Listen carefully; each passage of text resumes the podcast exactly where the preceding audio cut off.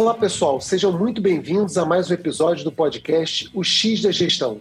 O podcast que vai direto ao ponto e que traz conhecimentos práticos para te ajudar a transformar a gestão da sua empresa. Eu me chamo Bruno Rabin, sou Chief Learning Officer da X3 e quem está comigo hoje aqui é a Daniela Andrade. Ela é nossa convidada de honra para falarmos sobre um tema cada vez mais valorizado pelas organizações, o aprendizado. Daniela atua no Senado de Educação e Tecnologias Educacionais há mais de 20 anos. É especialista em desenvolvimento humano, organizacional e em gestão do conhecimento. Ela já passou por grandes empresas como a TOTOS, Natura, Acreditas e hoje foca no desenvolvimento de redes de aprendizagem em ambientes corporativos por meio de sua empresa de consultoria, CIAP.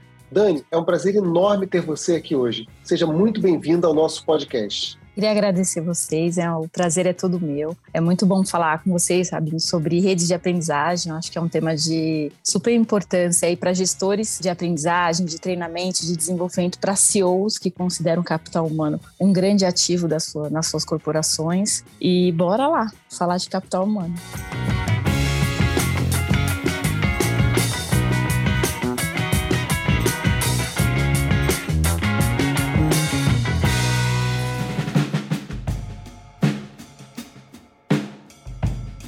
Maravilha. Então, para a gente contextualizar, Dani, que tal você contar um pouquinho sobre a sua trajetória? Legal. Esse é um assunto interessante porque há 20 anos eu trabalho com desenvolvimento humano e sempre a minha, a minha tendência, os meus estudos apontavam para desenvolver ambientes sustentáveis de, de, aprendizagem nas corporações acaba sendo um, não um modismo, mas uma prática muito bem vista, né? Essa, essa questão de adquirir conhecimento fora, trazer para as companhias, ou mesmo esses investimentos em grandes executivos, sempre com foco em produtividade, em, em desempenho, né? Em melhorar a próxima cadeia de, de gestores ou, ou performance da, da, da companhia desde que eu comecei com essa história de desenvolvimento de pessoas, eu sempre fui para um, um caminho um pouco mais é, conhecendo a necessidade da, das companhias. E eu acho que esse lugar mora muita inovação e, e, muito pertencimento, cultura. Eu acho que cultura começou a ascender nos próximos tempos também, quando a gente fala de o que faz de um profissional né, se associar a uma marca, o que faz ele trocar aquela marca, o que faz ele ter uma, uma performance mais razoável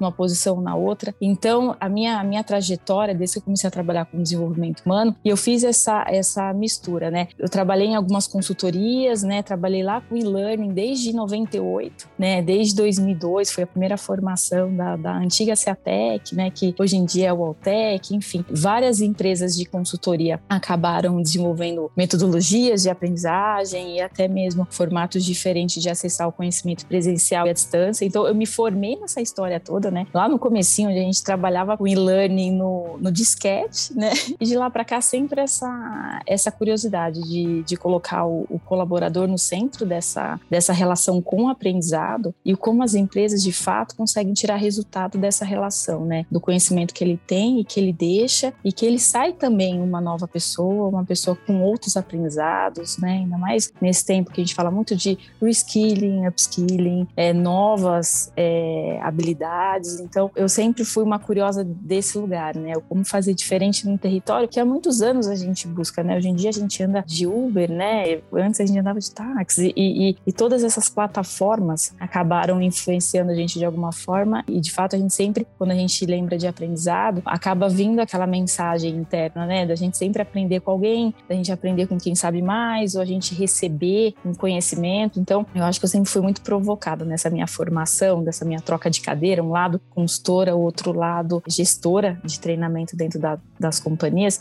como fazer diferente essa história de educação e formação. Eu contei um pouquinho da, da, da, minha história, ela, ela, ela se confunde muito com inovação, com novos modelos de, de, de aprendizagem ou novos formatos de gestão de aprendizagem dentro das companhias. Acho que é um pouco disso. Perfeito, é como se a sua própria jornada exemplificasse um pouco desse conceito mesmo de lifelong learning, né?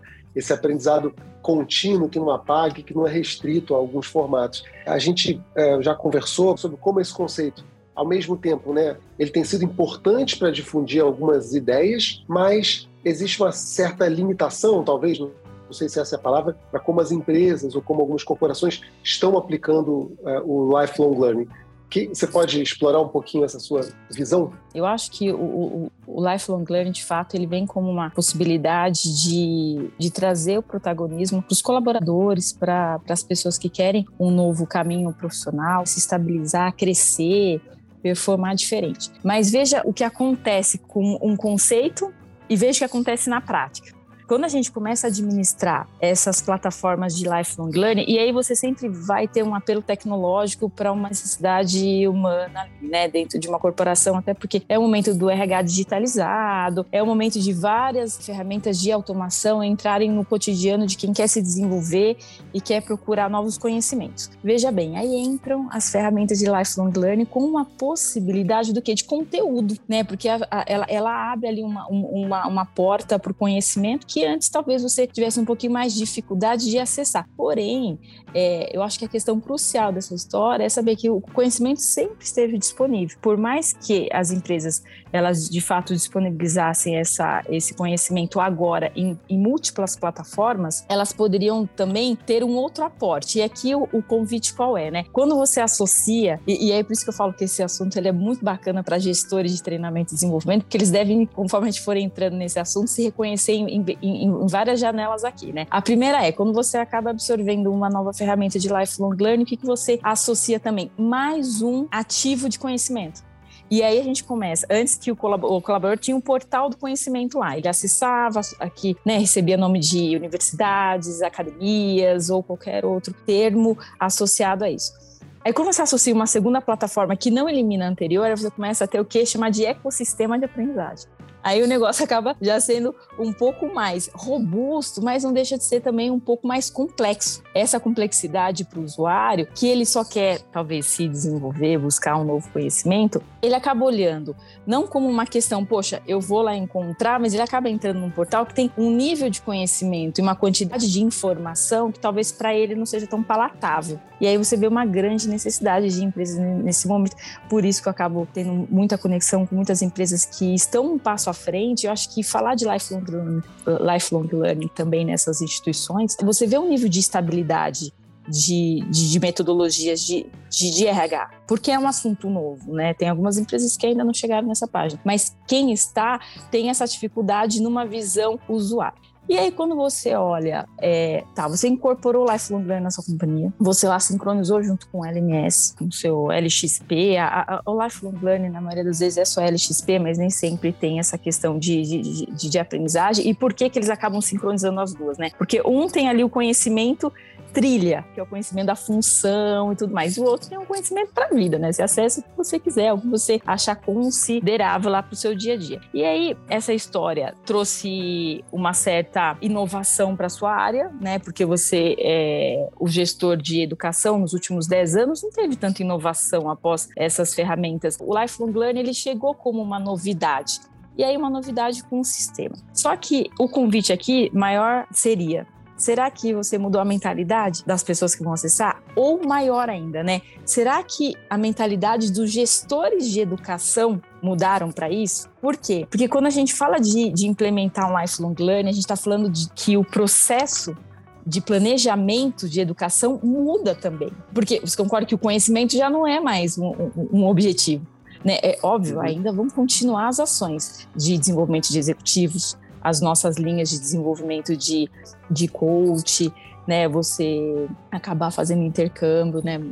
Mandando executivo para universidades de fora, mas é esse conhecimento base para a companhia inteira acabou sendo teoricamente resolvido com, com, com as bases de, de lifelong learning. E aí se pergunta, será que o, o colaborador sabe por que, que ele está acessando? Ele sabe o que ele vai acessar? E aí que entra uma coisa super, super interessante, que é olhar para a questão do engajamento desse indivíduo, né? Perfeito. E, e aí, nesse sentido, é, você quando fala de lifelong learning, de certa maneira, acho que isso se conecta a essa, vamos dizer assim, essa descoberta, esse desenvolvimento que você tem feito dentro do conceito de aprendizagem em rede. É, muitos dos nossos ouvintes aqui do podcast eles estão ligados às tendências né, do que tem se pensado, e quando se fala em tendência, às vezes a palavra pode ter uma conotação de modismo, mas não é isso, né? a gente está pensando em é, novos paradigmas. E aí, nesse, nesse, nesse contexto, eu ia te perguntar o seguinte: como é que você pensa a aprendizagem em rede e, e consegue traduzir de forma prática, assim, né, para a gente, o que, que seria isso no contexto de uma organização? E aí,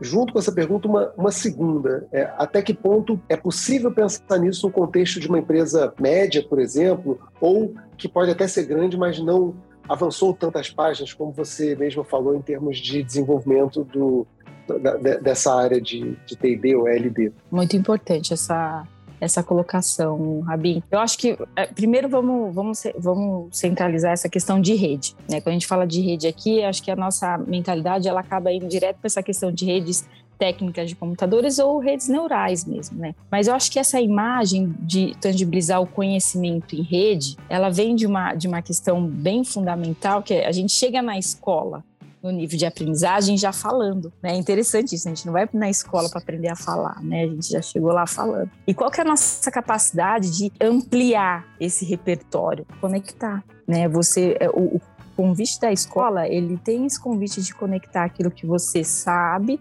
com novos saberes. E às vezes, por diversas vezes, quando está dentro de uma companhia, você esquece disso. E aí você quer dar ponto de partida. E ponto de partida de uma partida que não existe. E a rede é exatamente isso, ela tem vários pontos. E muitas vezes, para você construir um conhecimento, você precisa de várias vertentes para isso quando a gente fala de aprendizagem dentro das companhias, por mais que, que os gestores falam assim, ah, a gente tem um termo, um jargão, né, que é o gestor baldista. E é engraçado essa, essa questão de, de, de balde, porque ninguém vai, se rotular, né? Não, eu não sou um baldista, eu não acho que eu tenho que entregar o conhecimento, despejar e, e, e a pessoa é, me entrega do outro lado. Mas você acaba pegando a prática do baldismo quando você olha a pessoa falando assim, não, mas o aluno não chegou no nível tal eu preciso acumular o conhecimento X, Y, Z. E aí você está falando de um, de um aspecto super importante, que é a forma com que você avalia aquilo que você entrega. E aí, outra vertente, e eu falo que você não precisa tirar essa história do, do, do, do balde. Inclusive, eu acho que ele é importante. Né? Eu acho que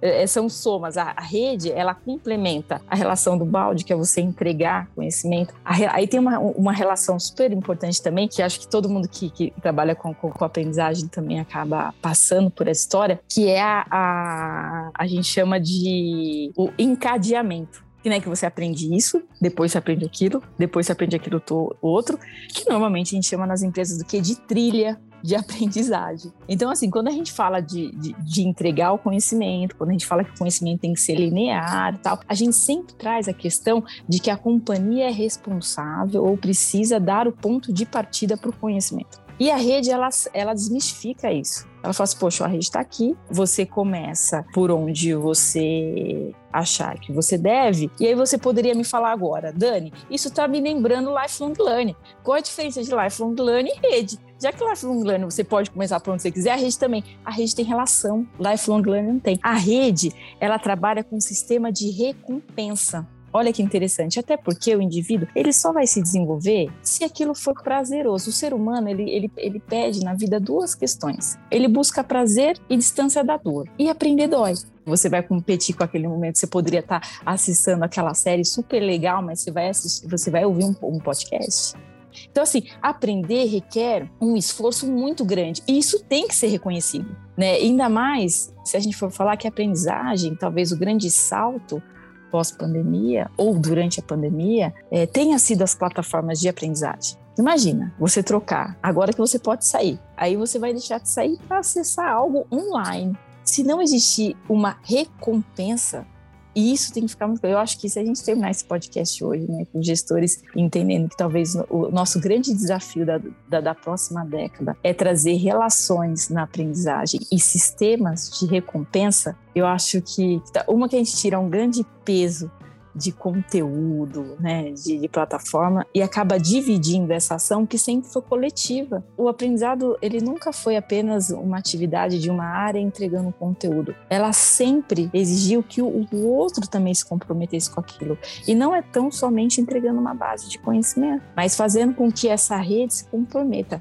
O compromisso não é só de quem aprende, o compromisso é acima de tudo de quem ensina. E aí talvez a gente possa falar um pouquinho é, de como que, que se forma uma rede de aprendizagem numa, numa empresa. Era justamente isso que eu ia te perguntar, porque você falou um pouco a, a, a, respeito de, dessa conjuntura, digamos assim, que pode favorecer e mencionou um vocabulário que eventualmente é retomado. Então, eu ia te fazer retomar a pergunta anterior, né, sobre o quanto uma empresa que não tem avançado ela consegue trabalhar esse conceito de forma prática e, junto com isso, se existe alguma premissa cultural, porque eu fiquei com a impressão de que se uma cultura não estiver aberta a esse estabelecimento dessas conexões ou desse novo formato, essa nova abordagem, talvez as coisas não funcionem tão bem.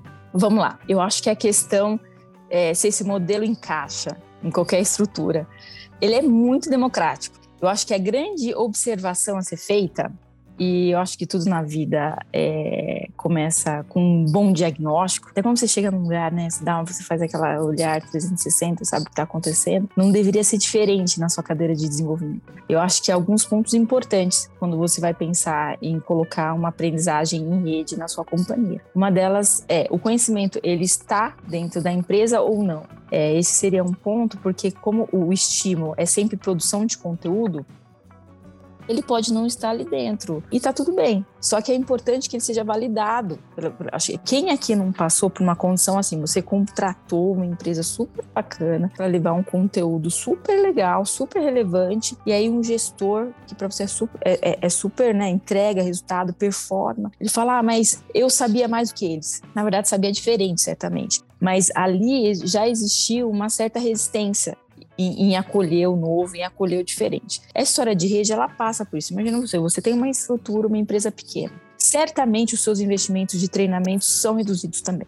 Né, porque isso é, é, é na maioria das vezes, é relacionado aos, aos ganhos da companhia ou não, né? Vamos ver, vamos imaginar que não é sobre o tamanho, e sim sobre os, os investimentos. Quando a gente tem essa proposta da, das pessoas compartilharem o seu conteúdo em rede e a gente opera no mecanismo de recompensa em quem entrega, a gente acredita que qualquer um tem algo para entregar, que isso é relevante, que possa desenvolver o outro. Isso acaba sendo uma alavanca, assim, um potencial altíssimo de pertencimento, né?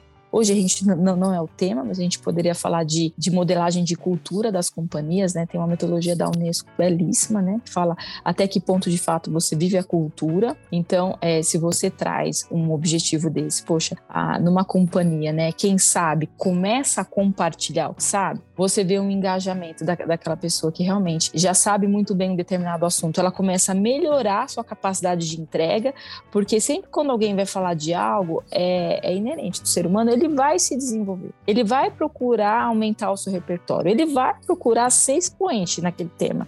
Então a gente vê um rápido crescimento de performance de quem ensina. E a gente vê também uma estabilidade de quem começa a aprender. Então, assim, numa estrutura pequena, imagina que interessante seria. Você já tem um, orçamento reduzido, você já tem um tempo de, de, de, dedicação menor, e aí você propõe ali que as pessoas comecem a aprender uma com as outras, ou pela vertente técnica, ou pela vertente de soft skills, né? Que eu acho que também é um caminho interessante. Por mais que essa segunda tenha muito conteúdo disponível, e aí seria o convite de, de construções de trilhas, né? De fora para dentro da companhia, os técnicos de dentro para fora, de fato.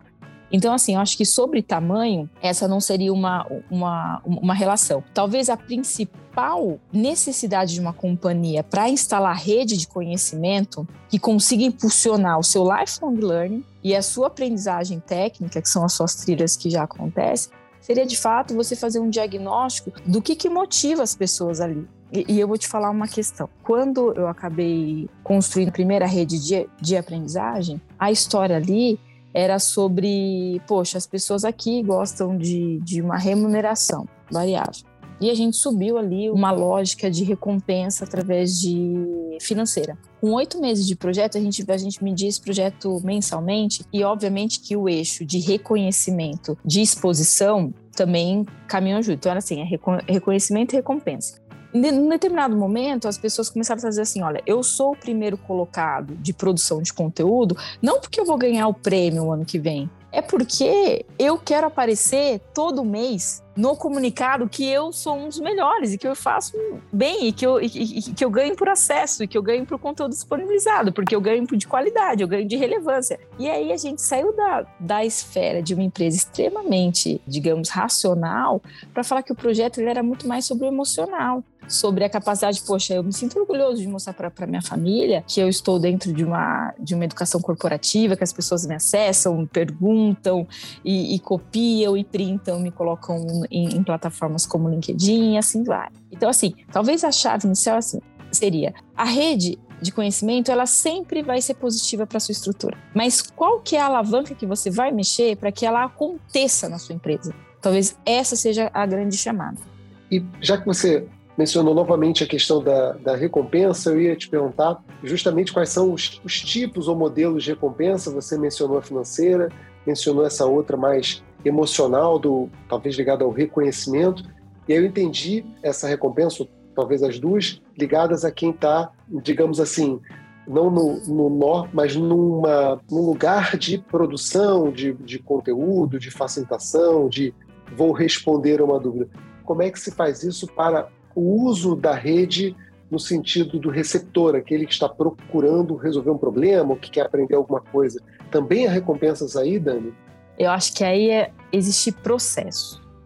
Eu acho que é para quem acessa tem que ter uma visão muito clara, uma e, e poder. Eu acho que processo e poder para quem acessa acabou sendo nos últimos tempos grandes alavancas de engajamento. E por que, que eu falo isso? Uma que ele pode ser ouvido, né? Ele acessa um conteúdo e ele pode falar, oh, gostei, não gostei, foi relevante, não foi. Quando eu falo de processo, aí seria o, o grande trabalho da área de treinamento e desenvolvimento, né? Mais do que o mar de conteúdo, é de fato você apontar qual é a trilha que ele precisa executar para que ele tenha uma boa performance na cadeira dele e como ele se estrutura para o próximo passo. Eu acho que é, nessa história de lifelong learning, talvez o que eu mais tenha ouvido nos últimos tempos, conversando com gestores, é isso, né? Poxa, Dani, eles me perguntam, mas o que, que eu acesso agora, né? Isso me dá garantias de ser um escolhido. Então, acho que para o usuário que ele busca conhecimento, eu acho que é trazer esse conforto dele aprender o que ele precisa, com quem sabe, com quem é relevante. Eu acho que caras conhecidas para ele no dia a dia e pessoas com que, que ele pode trocar também é fundamental. Eu acessei a trilha do Rabin, mas tem a trilha também do do Luiz. Poxa, eu gostei mais do Rabino que do Luiz. Né? Então, assim, eu, eu, eu consigo me conectar mais. Porque conhecimento e aprendizagem é conexão. É conexão. E, e, assim, as pessoas têm que achar interessante. Não dá para esquecer, né? Você trabalha no seu mês, você ganha seu salário. Você aprende, você ganha o quê? Né, eu acho que tem que estar muito claro, né? As políticas de aprendizagem também, associadas aos PDIs, né? Você tem um PDI que apontou um desenvolvimento, poxa, eu fui lá e fiz, alguém viu. Gestor também é fundamental, mais que essa agenda de lifelong learning, ela é uma agenda de protagonismo. Eu acho que quando você tem um espelho, quando você tem um incentivo, tudo acaba tendo uma sinergia, uma conexão maior. Então, assim, para o usuário, processo, ganho, claro, saber que e, e também engajamento para eles também, né? Quem mais se desenvolve, a área que tem mais estímulo, o gestor que mais apoia, é, tudo que puder olhar pela lente do engajamento, de é, exposição e recompensa, reconhecimento e recompensa, cai bem, acaba fazendo o número acontecer. E Dani, você é, pode compartilhar com a gente algum case assim de uma rede de aprendizagem que você tenha ajudado a implementar, desenvolvido e também pensando assim nos aprendizados, né? Porque imagino que esse processo seja um processo com alguns obstáculos, alguns desafios. Então, o que que você pode assim trazer para gente? Eu acho que a, a rede é talvez mais significativa para vocês aqui hoje é uma rede de um de um mecanismo de desenvolvimento que o Brasil carece bastante, que é o desenvolvimento técnico. Quando a gente consegue montar um desenho que acelera a carreira, que inclui pessoas em, em estágio de performance, de produção, de software, e com tudo isso ainda consegue reduzir investimento de, de treinamento, consegue trazer cultura, pertencimento à distância, eu acho que não tem como não citar o case da TOTOS, né? É, acabou sendo aí destaque aí nos últimos dois anos. Eu palestrei bastante, acho que as minhas contas, acho que foram 18 palestras sobre o tema. Então, ali, é, vamos conversar um pouquinho sobre as dificuldades, né? Porque a gente só fala depois que deu certo, né? Ali, é, eu acho que tenha um bom time que acredita. Porque quando você pensa em construir uma rede de aprendizagem, esse tema não é tão prateleira como Lifelong Learning. Você vai e compra o software, você vai lá e compra a empresa e instala e tá tudo certo, duas, duas palestras e ó, agora é contigo, acessa aí. Eu acho que a rede, ela tem um resultado que precisa aparecer, então assim, você estrutura, você imagina, né? Você identificou ali que o conhecimento está lá dentro, no caso, né? Metade estava dentro, metade estava fora. Você conseguiu visualizar alguns multiplicadores. Todas as empresas têm esse ator e ele precisa ter relevância, ele precisa ser tratado com carinho, porque são pessoas que fazem pelo amor, não pela dor, sabe? Eles e tem dor também, porque eles fazem fora do horário de trabalho. Eles não deixam de entregar para ensinar alguém. Então, assim, eu acho que essa metodologia ela vem para ajudar essa pessoa que, que sempre ajudou todo mundo, sabe? Mas ela é um, um passo de coragem dentro da, é, das empresas, porque ela não tem garantia. Nós estávamos uma, uma semana antes, é, é, o RAN já existia, Covid no Brasil ainda não existia, era dezembro de 2019 isso.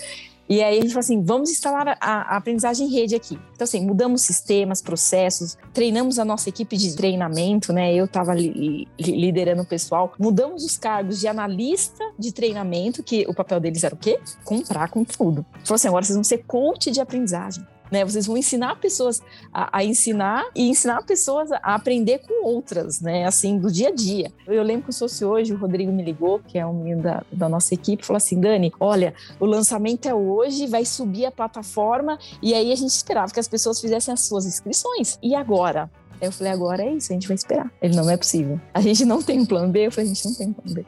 As pessoas, a gente montou um, treinamento para que as pessoas ensinassem as outras à distância, gravar, abrir, vinheta, fechamento, revisão, enfim, todos os passos de, de, de, aprendizagem. A gente vai subir hoje, a gente vai subir a nossa proposta de engajamento, que parecia ser uma coisa super legal. Falei, poxa, quem lê aquilo ali fala, já, eu já ensino. Agora eu vou ensinar ganhando tudo isso, olha que legal. E a gente vai sentar aqui, vamos esperar, todo mundo junto. E todo mundo ficou assim, com as caixinhas, esperando subir o e-mail, aquele silêncio eterno. 15 minutos depois, 17 pessoas se candidataram. Aquilo já, já era a glória, não precisava ter mais pessoas ali se candidatando, mas não parou só, só ali, né? Isso foi numa sexta-feira. Na segunda-feira, eram quase mil pessoas que se candidataram, de uma base de 12 mil pessoas, para ensinarem as outras. Obviamente, nós não conseguiríamos tratar mil pessoas produzindo conteúdo é, de forma contínua. Os coaches fizeram o seu papel muito, e aí eu falo que você tem que ter uma equipe de ouro, né? E aí eles foram conversando com, esse, com essas pessoas, filtraram ali os seus interesses nos primeiros dois, três meses. Essa base caiu para 400 pessoas e ela é flutuante, né? Porque às vezes as pessoas entregam conhecimento, elas só voltam para atualizar. Mas, por exemplo, o metaverso, eu lembro que assim, o Fantástico nem tinha falado do metaverso ainda, a TOTO já tinha uma trilha de metaverso já, explicando o que era. Então, assim, o quanto que uma, só uma rede pode trazer. E aí, benefícios da rede, né? É, só uma rede consegue ser extremamente atualizada, você não tem outro formato que te traga informação tão rápido. A rede, por ela ter esse aspecto de relações, ela cria aquela questão: poxa, eu vou entrar para assistir o Rabin, não, eu vou entrar porque eu aprendi com ele, ele atualizou, apitou aqui que tem conteúdo novo dele, eu vou entrar e vou ver. Então, assim, traz um compromisso é, extremo de acesso, que às vezes uma plataforma lá é de uma pessoa que você não conhece, ou uma pessoa que não conhece você, você não tem menos compromisso, e acaba sendo com um custo muito menor, né? A relação é essa, porque conhecimento também é caro trazer. Agora, Dani, fazendo uma provocação aqui, num certo sentido, as redes de conhecimento é, pensadas para alavancar todo esse ativo que existe, que não está acessado ali na experiência das pessoas, né, naquilo que elas vêm fazendo, ela pode também frear um pouco a oxigenação a partir do que vem de fora, né, das, das referências, ou benchmarks, ou pesquisas. Estou falando isso porque a X3, particularmente, trabalha muito com a liderança das empresas e é muito comum que a demanda seja nesse sentido, né? O que é de melhores práticas, o que há né, no mundo assim de pesquisa aplicada, os frameworks mais, que mais podem nos ajudar. E aí o pedido, quase sempre da, alta liderança, da média liderança, é para trazer pouco esse conhecimento e, claro, torná-lo, digamos assim, acionável a partir de uma metodologia com aprendizado colaborativo. Né? Sem dúvida nenhuma, essa questão do relacional, né, ela é super importante. Mas não pode haver essa, essa limitação. Como é que a consciência desse modelo sobre essa necessidade de oxigenação? Eu acho que a gente tem alguns pontos de uma cadeira de desenvolvimento dentro de uma companhia, né? Eu acho que a rede, ela vem para suprir uma necessidade de conhecimento de base, de conhecimento técnico, o performance, mas ela vem, ela é uma solução exponencial, exponencial e para massa. Existem alguns trabalhos dentro de uma área de, de, treinamento e desenvolvimento que sempre existirão, como o programa de formação da liderança, que eu já falei aqui, o programa de coach, ou os programas de entrada, que são bem comuns também, eles não conseguirem estar embedados dentro da rede. Então, assim, a rede soluciona uma questão de números exponenciais, né? Você, a, a sua base entrou, a sua base precisa operar, ela precisa crescer, ela precisa se desenvolver, tem um lance de produtividade, tem um lance de engajamento, diversidade, cultura, mas é, de forma alguma ela é 100% de uma entrega de uma área de treinamento que tem nossa, tem muita coisa a ser feita. Poderia se pensar em redes menores de inovação dentro da rede, ela se segmenta também, né? Porque uma rede ela tem vários núcleos de interesse, né?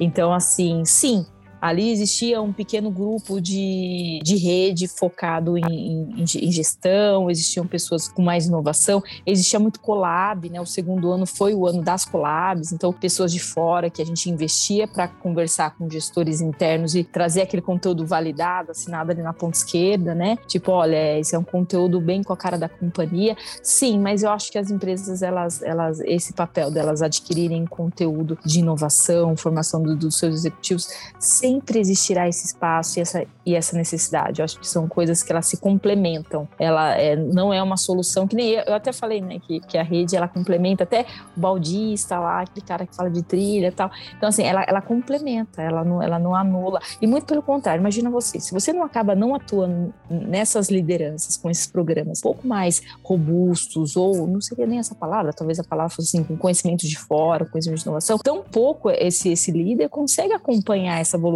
dentro de casa. E os times mais engajados, eles são feitos daqueles gestores que se desenvolvem continuamente. Então, acho que é um ponto a se pensar assim. Eu acho que não dá para focar numa coisa e abandonar a outra. Eu acho que as coisas caminham em conjunto. E dentro desse pensamento, desse aprendizado que vai acontecendo nessas instâncias relacionais, como é que os gestores, seja da área de RH, seja a alta liderança da empresa, podem tangibilizar esse aprendizado acontecendo para ter certeza de que o investimento está valendo a pena, de que esse é um caminho que está fazendo sentido para resolver os problemas de gestão da empresa ou os problemas técnicos, sejam quais forem os desafios? Eu acho que o, o, importante, a gente sempre fala que nesse processo de, de instalar redes nas corporações, a gente também entrega todo um mapeamento de indicadores. Acho que isso é, é, é super importante. Até quando o treinamento opera é, no nível de trazer um resultado diferente, às vezes ele é subjugado, né? Ele fala assim, não, mas calma aí, teve a variação do câmbio, teve a variação da, aqueceu a economia, né? A produtividade, calma aí, não foi bem assim, não. O mês tem, tinha mais dias, né? Sempre tem alguém ali para apontar e falar que, poxa, isso não é uma entrega de treinamento.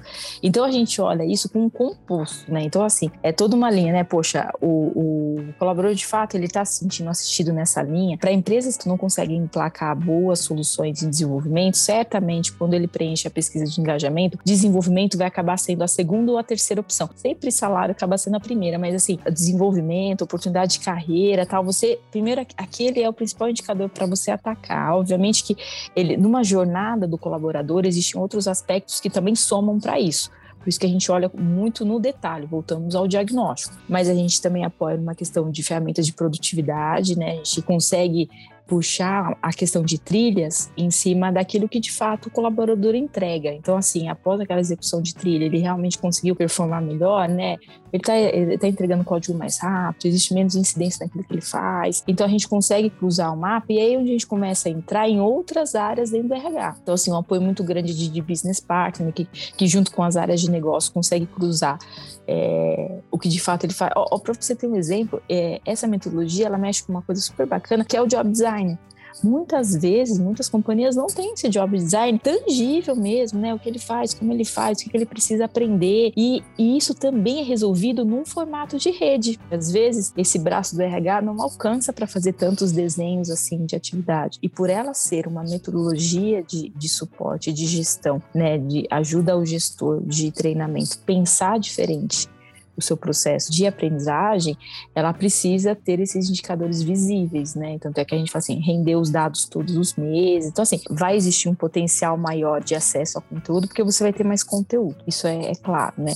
Vai ter um acesso maior de, muitas vezes, de satisfação, porque eles começam a ver os outros colaboradores, né? Então, assim, existe uma inibição assim, de falar assim, poxa, vou dar uma nota baixa pro Rabin, mas às vezes eles não se preocupam tanto na esfera da relevância. Pô, eu gosto do Rabin, mas não me ajudou. Então, assim, a gente olha tudo isso, assim, a gente tem o grupo de engajamento, de pesquisas e instrumentos de engajamento, pesquisas e instrumentos de aprendizagem, pesquisas e instrumentos de produtividade. O que eu posso dizer é que essa atividade acaba sendo esse, esse, a reunião desses indicadores acaba tendo visibilidade em, em, conselho. Outra coisa que aparece muito também é a questão do pertencimento e cultura. No momento onde todo mundo quer as melhores cabeças, né? Esse lance de produtividade e aquele, aquele colaborador engajado, né? Que entrega muito mais do que outros, né? Tem um livro que fala disso que é Tempo, Talento e Energia, que eu gosto bastante, até indico aqui. Ele fala um pouquinho, né? Da, da, da capacidade de uma pessoa engajada a entregar é, muito mais do que aquela pessoa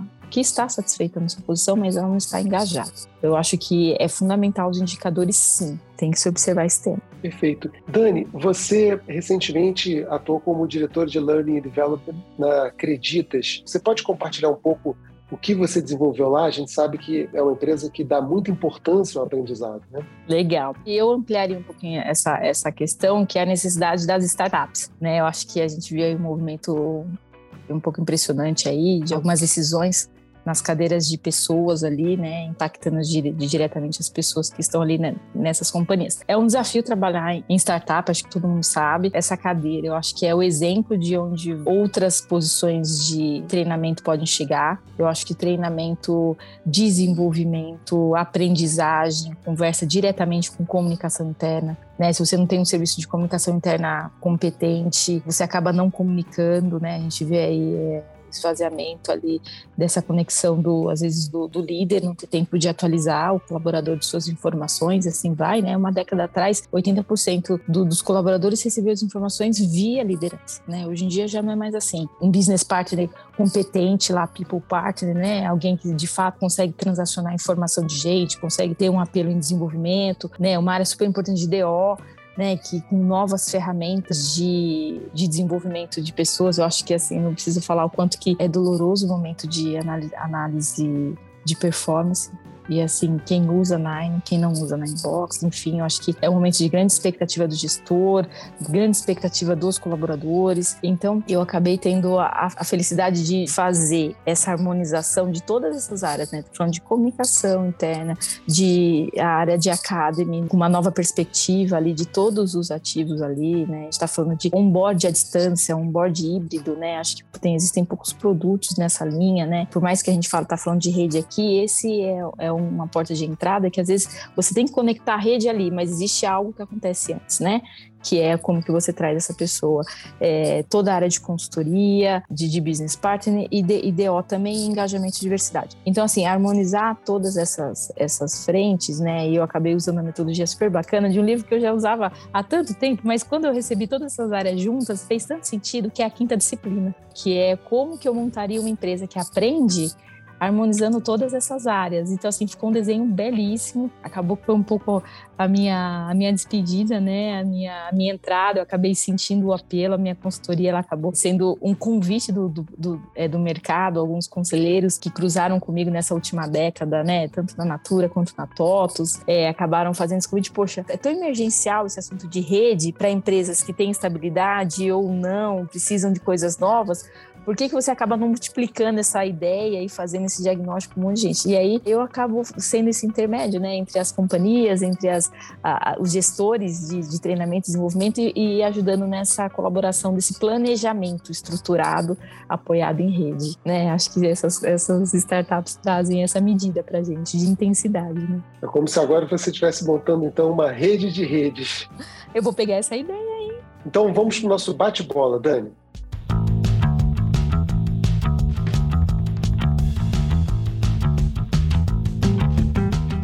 Uma fonte de pesquisa e conhecimento que você usa com frequência. Olha, eu vou ser sincera com você. Um pouquinho da pandemia, eu estava acessando essas plataformas digita digitais que apresentam conteúdos. Exemplo, MIT, Stanford, você vai lá, acaba juntando créditos e depois de um determinado tempo, isso vira um MBA, um Master e assim vai.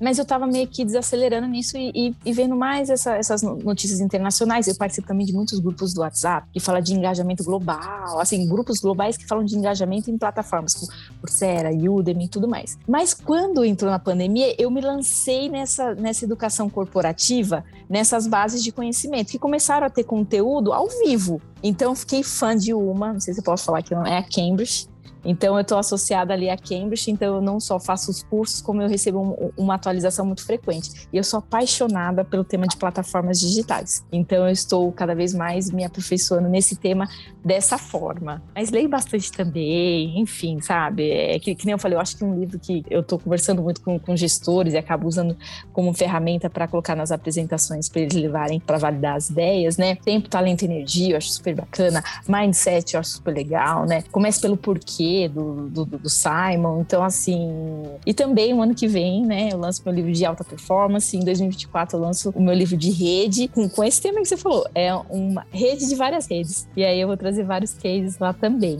Já que você falou em livros, qual o livro que você está lendo no momento? Eu não sei se você tem esse hábito, mas eu tenho. Eu acabo lendo novamente os livros depois que eu li, depois de um tempo. E assim, eu fico meio que transformada, sabe? De pensar, poxa, mas eu passei por essa parte e eu tinha outra perspectiva desse tema. Então, assim, eu tô, eu tô no finalzinho da quinta disciplina de novo, porque ele acabou me influenciando muito, não acreditas? Mas eu acabei sendo um pouco malandra. Eu fui direto na, nas minhas marcações, nas minhas de alguns anos atrás. Aí eu falei, quer saber de uma coisa? Eu vou ler de novo. Aí eu peguei nesse último mês e li, li, li de novo. Mas o, o, o Tempo, Talento e Energia ele tem um, umas sacadas muito legais no livro inteiro. Aí eu vivo tentando ler ele de novo para ver. E o TED Talks. Ah, eu não sei se você desapega daquele livro, mas eu não consigo me desapegar. Eu, eu já li os dois e eles estão ali na, na sequência. Eu, eu, vou, eu vou ler de novo, porque eu acho que é sempre bom a gente aperfeiçoar o que a gente faz. Mas eu conheço muita gente que me ajuda também a trocar ideias, viu? Meu aprendizado também é em rede. E falando em pessoas, quem é a sua maior inspiração profissional? Então, porque assim, eu, eu, esse lance da rede, ele é importante porque ele sempre é baseado na troca. Então você nunca acha que a pessoa sabe tanto que você não possa influenciar. Então eu acho que eu tenho influenciadores na, na minha vida, né? Eu tenho o Nicolai Cursino, que tem aí seus, seus 10 livros é, publicados. Ele me influencia muito como liderança, como esse tema de tecnologia, de ser uma mulher nesse tema de tecnologia, de ser uma mulher fazendo diferente em educação e tudo mais. O Anderson Luiz Silva, da Todos, né? Um cara que fala de, de design organizacional. Então sempre que eu quero falar de gestão da mudança tal, eu ligo para ele, troco com ele. O Vinícius Aracá que é um cara também de, de LXP, de Lifelong Learning, o Vini, aí é sacanagem, porque eu conheço o Vini há 20 anos. Então o Vini já foi meu chefe, eu já fui chefe dele, a gente já teve empresa junto. Então, assim, a gente se encontra, a gente fala, cara, a gente tá, jura que a gente tá falando isso de novo? Como que você tá fazendo isso diferente? Aí tem a Karen, a Karen Seco, que é uma pesquisadora da USP, e ela faz diagnósticos belíssimos com a Dani Amati. E tem, vai, a Aline Davis, que é uma americana maravilhosa também, que ela fala de coach, fala de aprendizagem, fala de diversidade, cultura, enfim. Essas são algumas pessoas, assim, que me influenciam demais. Bom, a gente não poderia esperar outra resposta de alguém especializado em aprendizagem em rede, né? Eles são muitos laços, muitas conexões. É verdade. É o conhecimento. É relacional. Dani, e se o pessoal quiser te encontrar em alguma rede social ou em algum lugar, qual é o, me melhor lugar? LinkedIn. Eu tô lá, Daniele Andrade. É, a CIEP é um, é um ambiente que eu estou ainda em construção, ela será construída de forma coletiva também, né? A ideia é já começar com alguns cases ali, a página já está no ar. Vou relatar um pouquinho da metodologia também, né? Que é de inteligência social e como que isso tangibiliza nas companhias. Mas o melhor lugar é me achar no LinkedIn mesmo, Daniele Andrade. Dani, muito obrigado por essa conversa tão rica e por ter compartilhado com a gente essa experiência. Com certeza de que nós impactamos pessoas que vão impactar as suas empresas da melhor forma possível. Ai, Abinha, eu fico muito feliz. Eu adorei o papo com você, fluiu ali. Acho que a gente acabou até esticando mais o horário, mas o assunto é sedutor. O assunto é um assunto que ele mexe com vidas e resultados de companhias. Então, assim, contem comigo aí para os próximos papos também. Obrigada, viu?